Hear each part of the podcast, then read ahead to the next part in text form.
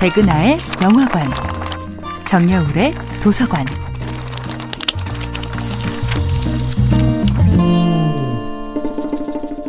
안녕하세요. 여러분과 아름답고 풍요로운 책 이야기를 나누고 있는 작가 정여울입니다.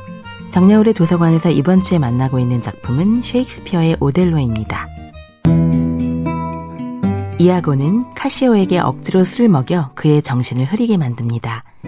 오델로에게는 교묘한 화술로 의심의 씨앗을 뿌려놓아 죄 없는 아내를 증오하게 만들죠. 그는 모든 선한 존재들의 가슴 속에 본능적으로 도사리고 있는 위험, 즉 이 행복과 아름다움을 잃어버리면 어떡할까라는 불안을 건드립니다. 이하고는 손톱만한 의심, 머리털만한 불안이 마침내 한 사람의 삶은 물론 그를 둘러싼 공동체 전체를 파탄낼 수 있다는 사실을 증명하는 무서운 캐릭터지요.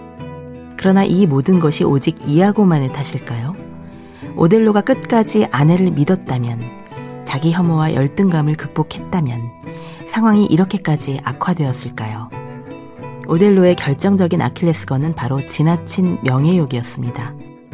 오델로는 스스로를 드라마 주인공으로 만들 줄 아는 사람. 이를 통해 자신의 명예와 위신을 높이는데 천부적인 재능을 가진 사람이었습니다. 그런 오델로는 의심과 질투에 취약합니다. 자신이 전적으로 통제하지 못하는 상황을 참을 수 없죠. 그가 스스로 만들어 놓은 주인공의 자리가 위협받을 때 그는 인생 자체가 끝나버린 것처럼 쉽게 절망합니다. 오델로는 제발 자신의 진심을 믿어달라는 데스데모나에게 심한 독서를 내뱉습니다. 아, 독초 같은 것.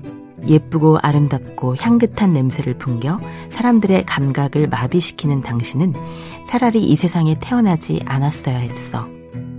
오델로는 어떤 전쟁의 승리보다 자랑스러워했던 아내와의 결혼을 후회합니다. 혹시 내 살빛이 검어서일까? 아니면 여자를 사로잡는 남자들 같은 은근한 말솜씨가 없어서인 건 아닐까? 어쩌면 나이가 많아서일지도 모르지. 사실 그리 많은 건 아닌데. 그래서 그녀가 내게서 멀어진 것일까?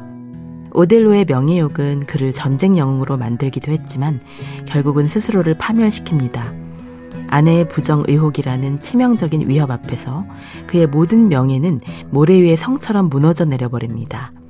명예 하나로만 정체성의 성곽을 지은 그는 명예의 벽돌 하나만 무너지면 마치 도미노가 쓰러지듯 모든 것을 잃게 되는 오직 명예만으로 똘똘 뭉친 허약한 자긍심을 가지고 있었습니다.